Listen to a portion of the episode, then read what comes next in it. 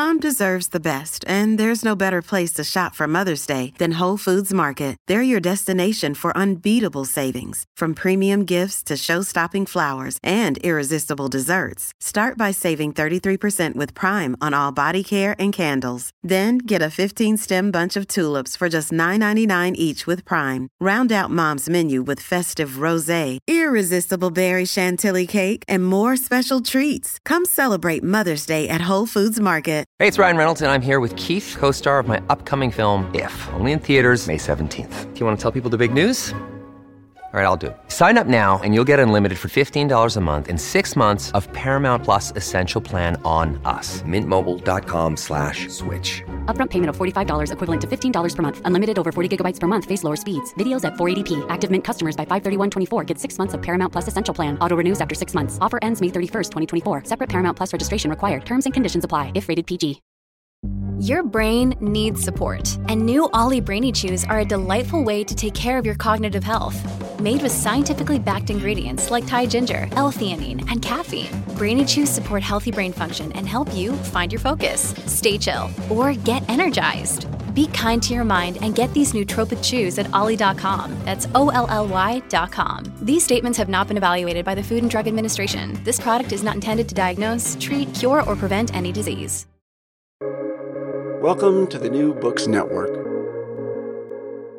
Hello, everyone. Welcome to another episode of New Books Network. This is Morteza Hajizadeh, your host from Critical Theory Channel. And today we're pleased to have Arya Aryan with us to talk about his new book, The Post War Novel and the Death of the Author, a book published by Palgrave in 2020.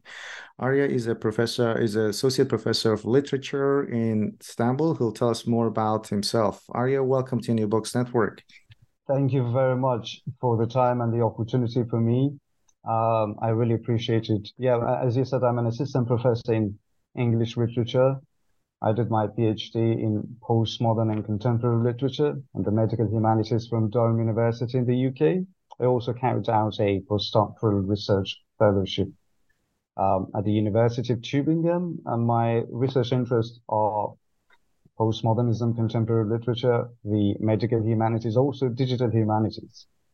And I've published a few articles and a couple of books, including this one, The Post-War Novel and The Death of the Author. It's all yours. yeah, uh, we should ask about uh, your upcoming work as well uh, the post-war novel and the death of the author. Tell us how the book came about and what is the premise of the book. Yeah, actually, um, it, it was an attempt to reveal and examine different functions and concepts of authorship in fiction and theory before the death of the author debate, during and after that. So it's from the 1950s and 1960s to the present moment. It also reveals the trajectory of some of the modes and functions of the novel in the last few decades, up to the present moment almost.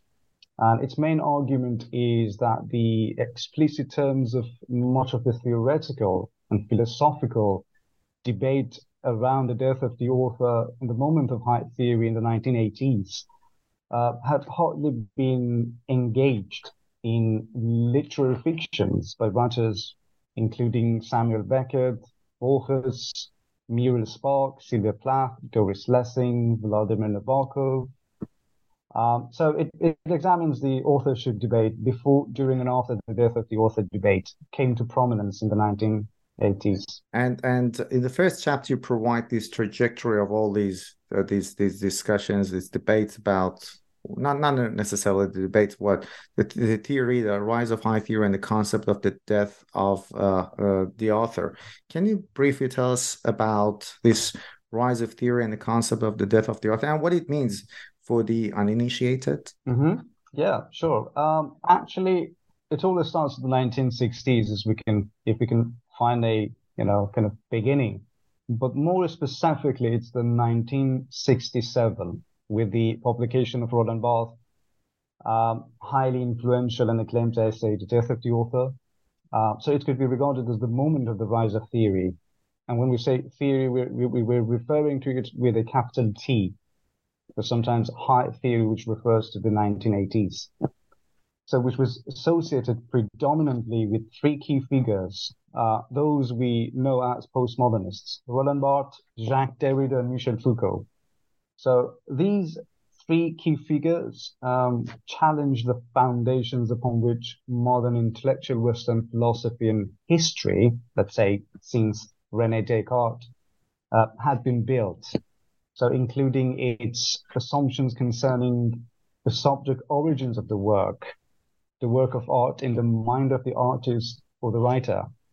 So it, it, it was a radical theory revolution and is also known as the theory, as I said, with capital T. Um, this is the moment when the concept of creativity and authorship, which is grounded in humanist and romantic or expressionist concept of subjectivity is challenged.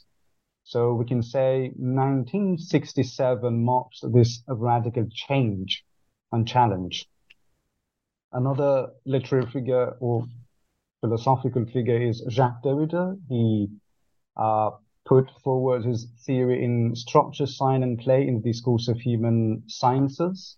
It was again late 1960s, which questioned the foundation upon which the Anglo-American literary and critical tradition rests, such as the assumption that literature is an objective medium uh, through which truth is delivered, and by truth is meant reflection of either an internal reality, as in the case of romantic poets or even modernists, or an external reality, like as we've got in literary realism. So his argument made clear that a final meaning is an illusion due to the deferral or perpetual deferral of meaning, which is intrinsic to the linguistic system. And um, so any degree of fixity or stability of meaning um, and knowledge is, is just an illusion uh, rather than reality. So uh, because he said there is nothing outside the text. This is his um, dictum, his famous slogan, right? Language is a system, is self-referring, and always therefore focused on itself uh, rather than an outside reality. So then there is no way to directly know the world um, outside it. Um, and what what you said about there reminded me of current culture where in the US, you know, that there's no reality, but but that's a whole different story anyway. it's a whole different kind of worms. Uh, what I particularly liked about the book was, and that was an aspect that I hadn't thought about myself, and that's the patriarchal aspect of the idea of uh, the death of an author or authorship in general. It's something that always escaped me, but uh, you specifically you devote one chapter to this, um, the theories of authorship in the 1960s and how uh, female writers were writing back, were writing about that. So can you talk about uh, uh, how, how, how, let's say, this idea of authorship was oblivious to the questions of gender? Yeah, actually, the idea of uh, bringing feminists into my consideration was uh, that of Professor Patricia Waugh, and I'm very thankful for her uh, to to keep the balance and you know fairness. Uh, it all starts with the feminist discourse of the 1970s, but even before that, because because feminist discourses did not just appear in the 1970s with um, key figures that we know like Germaine Greer, Millett, Firestone, and others. Um, although Virginia Woolf is an exception, had expressed the question of female authorship in a room of one's own. However, historically speaking, notions of creativity and authorship are primarily male concepts, so associated with masculinity, because women are denied, or historically speaking, we're denied agency, authorship, and creativity, all functions of the mind. Uh, so this is what Simone de Beauvoir calls out. Um, she calls out this patriarchal uh, mind-body dichotomy where man is mind or represents mind or is associated with the mind, the intellect, creativity, activity, rationality.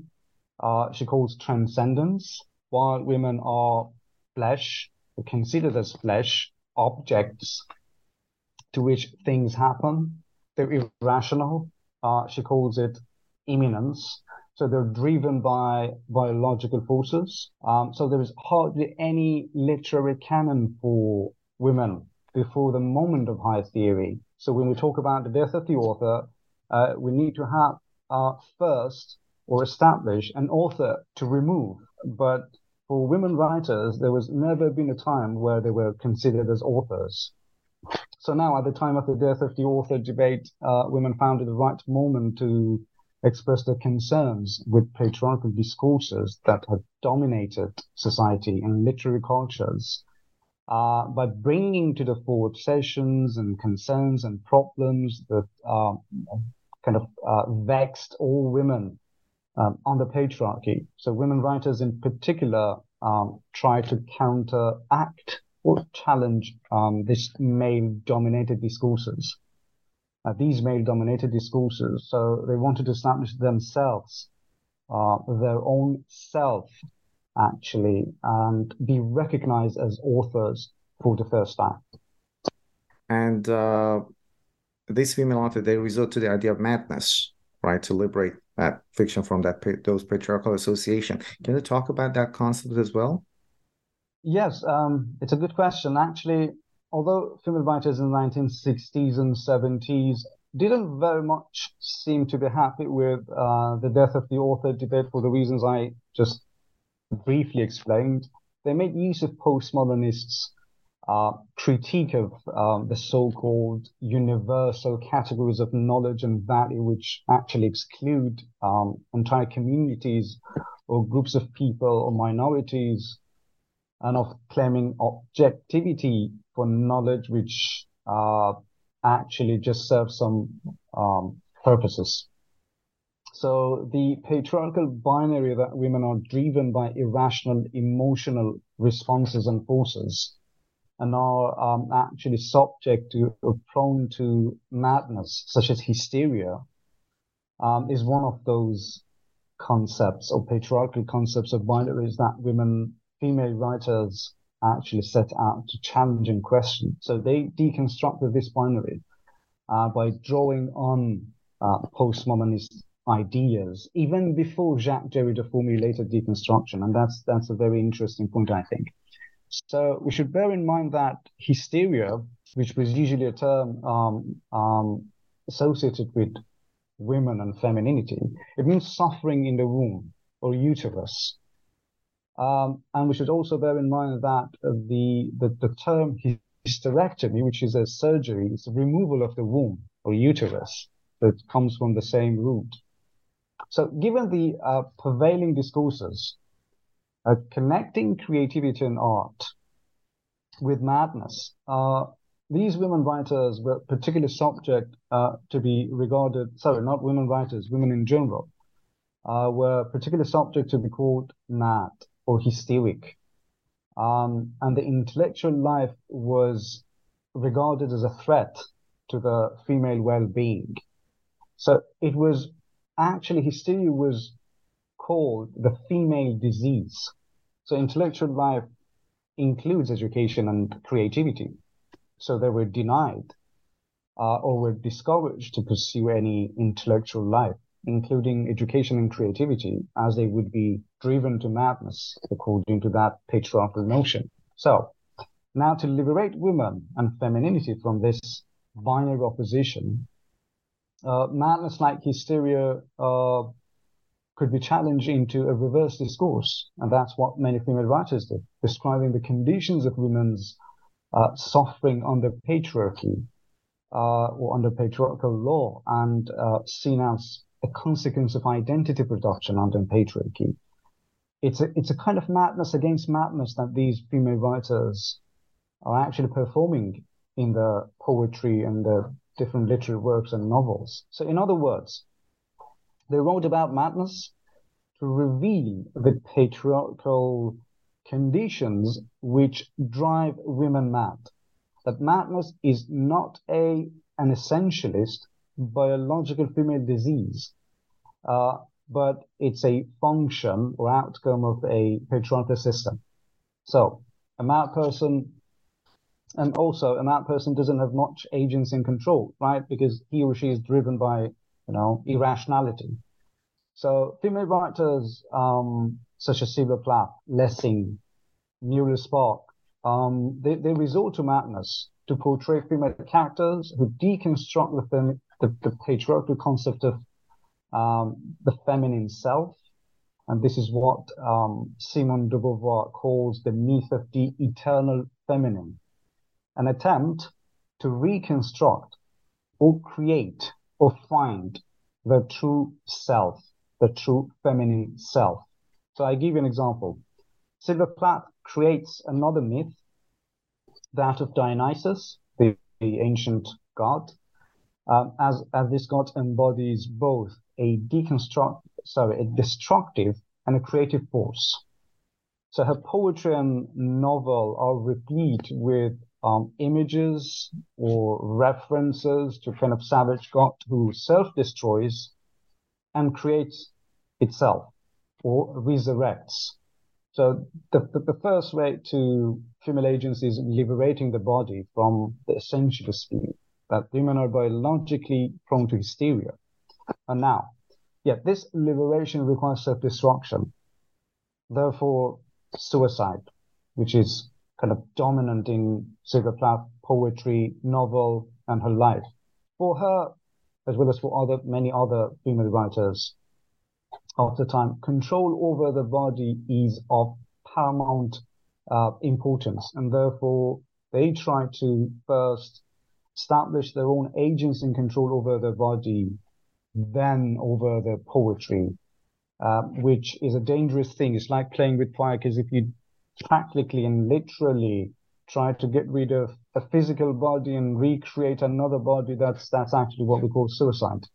If you do that with the self, with the concept of the self, and if you shatter the unity of the self, that's what we've got in psychosis. So it's a kind of mental illness. And therefore they resort to a kind of mental illness in order to draw our attention to the reasons why they're driven to this sort of madness. That that's how, you know, their their literature works. Uh, and this whole idea of death of an author is not in and of itself a new idea because there were other writers who were engaging with this. Not necessarily, they didn't necessarily call it death of the author, but they sort of erased uh, themselves from the work they were writing, or they came to show the uh, constructedness of the work. Uh, you, talk, you discuss writers such as Beckett, Nabokov, or John Fowles. Can you discuss that as well? Yeah. Well, actually, Beckett is one of the most um, difficult and complicated ones. The one that uh, whom Jacques Derrida almost never talked about because he said because he did exactly what I theorized. Uh, so it's, it's important to know that authorship is predicated on the humanist concept or assumption that there is a core, unified, coherent, um, universal, and at the same time autonomous self. So that's that's a premise. That's a first premise. It's a humanist premise, which is agency and control over um, the individual's thoughts and feelings, which we've got in the romantic poets. Uh, what is poetry? Poetry is the expression of the feelings and thoughts of the self, the person behind it, who precedes these thoughts and feelings. However, with Beckett, Beckett in the 1950s, about more than a decade before what we know as post-structuralism, he, he did what Jacques Derrida theorized, really, because his fictional work portrays characters who have lost this sense of unity and autonomy of the self. So in the case of the unnameable, and some people refer to the unreadable, it's very difficult. Uh, this narrator is called the unnameable, uh, constantly hears intrusive voices, voices of others. Uh, he cannot locate the um, the source of these voices. He cannot find the people behind these voices, and that makes these voices um, kind of uncanny or threatening. Um, so, however, these voices are actually the projections of his own psyche, and that shows that there is this crack or split in his psyche his psyche is split into multiple selves. Yet, to some degree, he manages to channel these voices and substantialize them into palpable characters and almost uh, a kind of not quite a coherent or incoherent story. So here is the therapeutic function of the novel, actually, as it helps the subject with a split psyche gain some agency and control as you become the author of the voices which are the projections of your psyche.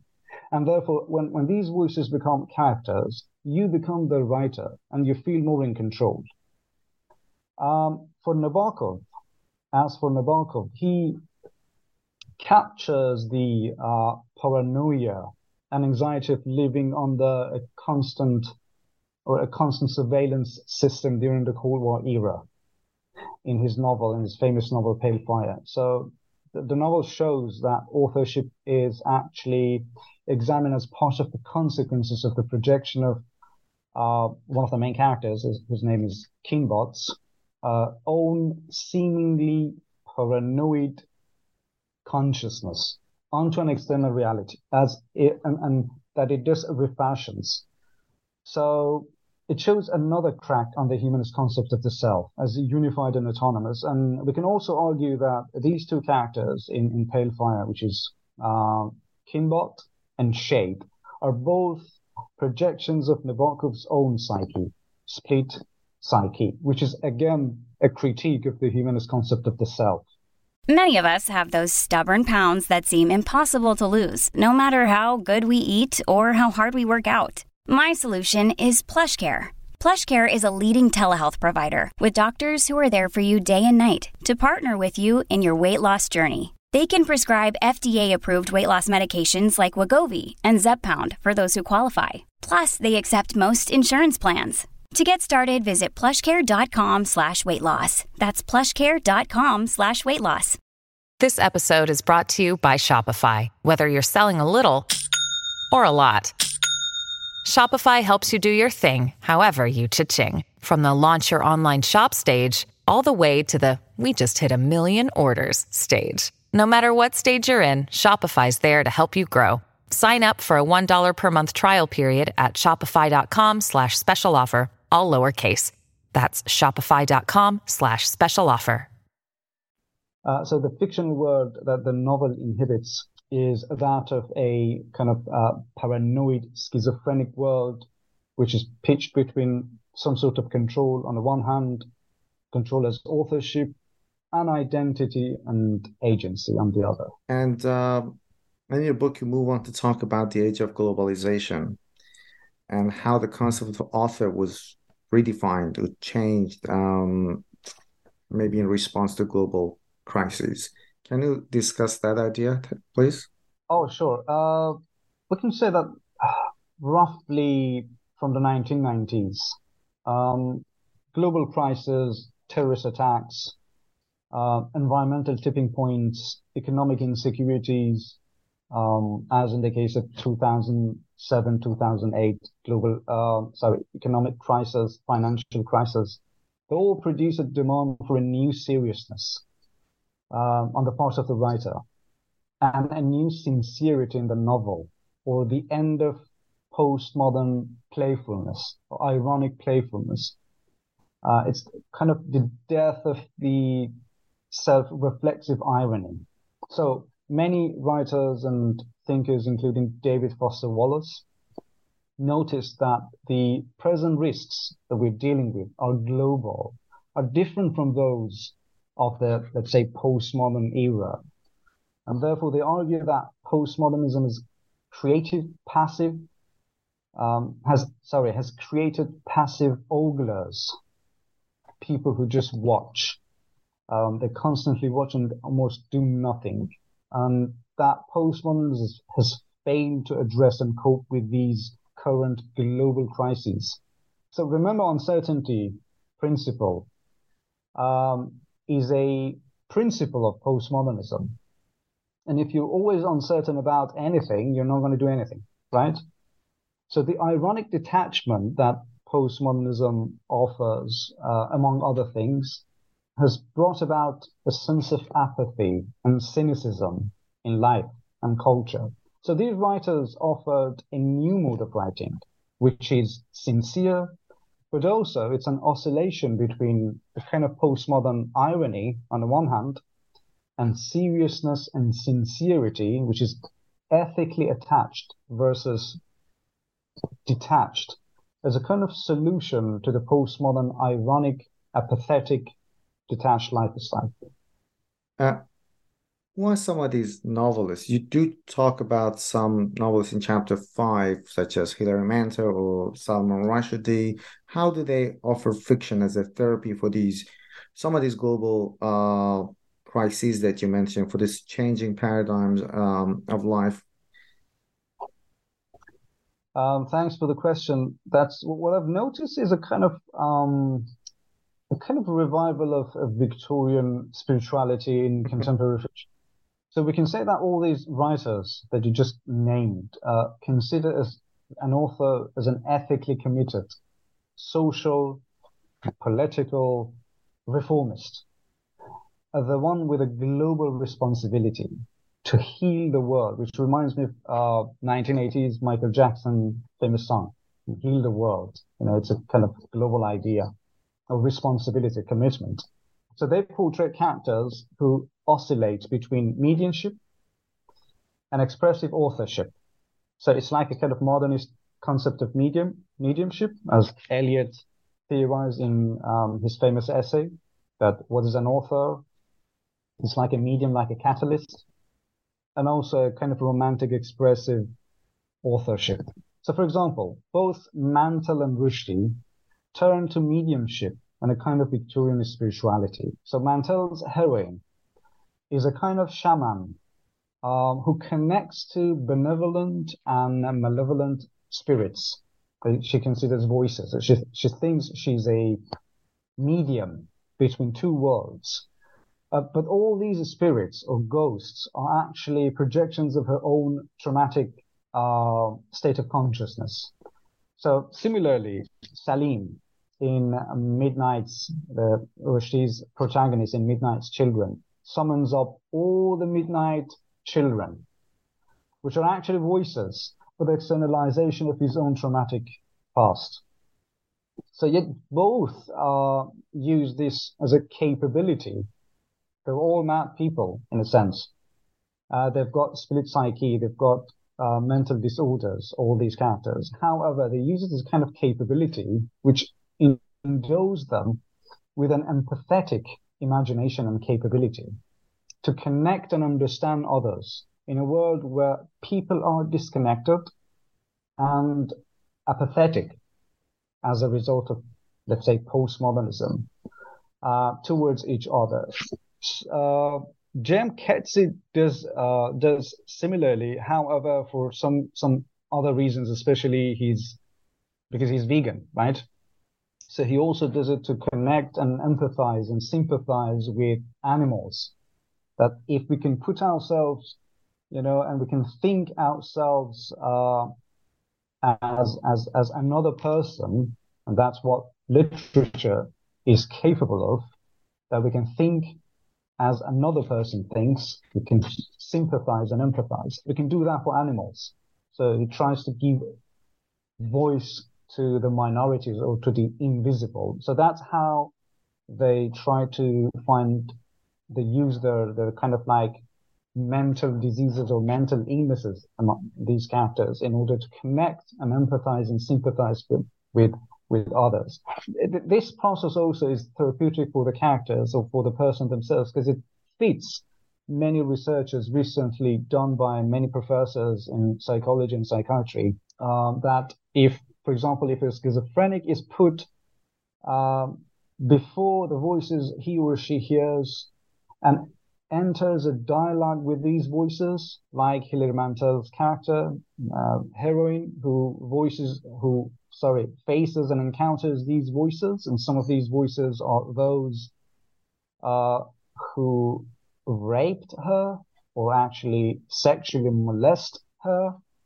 So, and during the process, the person finds some healing, some, some therapeutic solution and then that results in the the number of in the number of times or occasions that the person hears voices actually decreases. So there is a drastic decrease in the um, the occurrence of the voice hearing experiences, and that that's therapeutic, and that's a kind of cognitive therapy type of thing. In also psychotherapy. And what you said makes perfect sense. Uh, people, you know, like lost souls looking for some so, some source of certainty and anchor to global problems, to uh, economic problems or environmental problems, and looking to these authors to provide that. And that might explain even uh, the rise of some pseudo intellectuals in 21st century, whom I guess you're familiar with, uh, internet celebrities who have that voice of a prophet, right? That I tell you this is the right way, this is the right thing to do. Um, yeah, yeah, you're right. Because uh, when, when you look at the number of books which have to do with like spirituality or like motivators, spiritual motivators, and you know, so there is this kind of like re- revival of this sort of spirituality, as mm-hmm. as it seems that other almost to some like sciences uh, have failed, you know, to cope with global problems. Mm. So that's yeah, that's the idea. Yeah, uh, a few months ago, I was talking to someone about the right. The I forget the name of the book. It was about uh, exotic Orientalism in terms of you know Buddhism or Eastern religions providing this sort of exotic spirituality to people, and she used a very nice uh, expression. It's she said that nowadays people are religious without being uh, without having a religion. It's it's religiosity without religion, and that explains partly the rise of all these uh, you know new age things or new age spiritual practices buddhism whatever they want to call it. No matter how they're warped and different they are from the original version of them.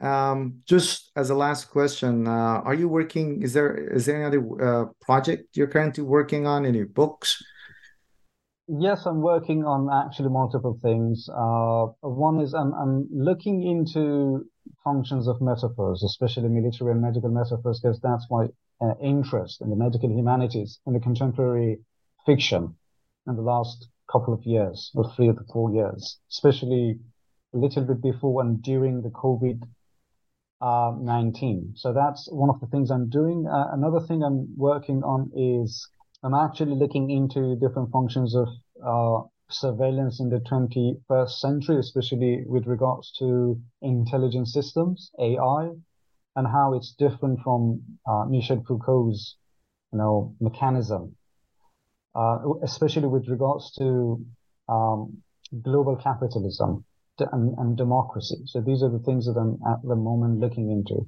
Uh, fascinating. I guess we'll be talking to you soon once uh, your new uh, book projects are out. Thank you very much. I thank you very much. Mm-hmm. Thank you very much, Dr. Arya Aryan, and uh, thank you for taking the time to talk with us about your book. Thank you very much for the opportunity and hosting me. Have a very lovely time.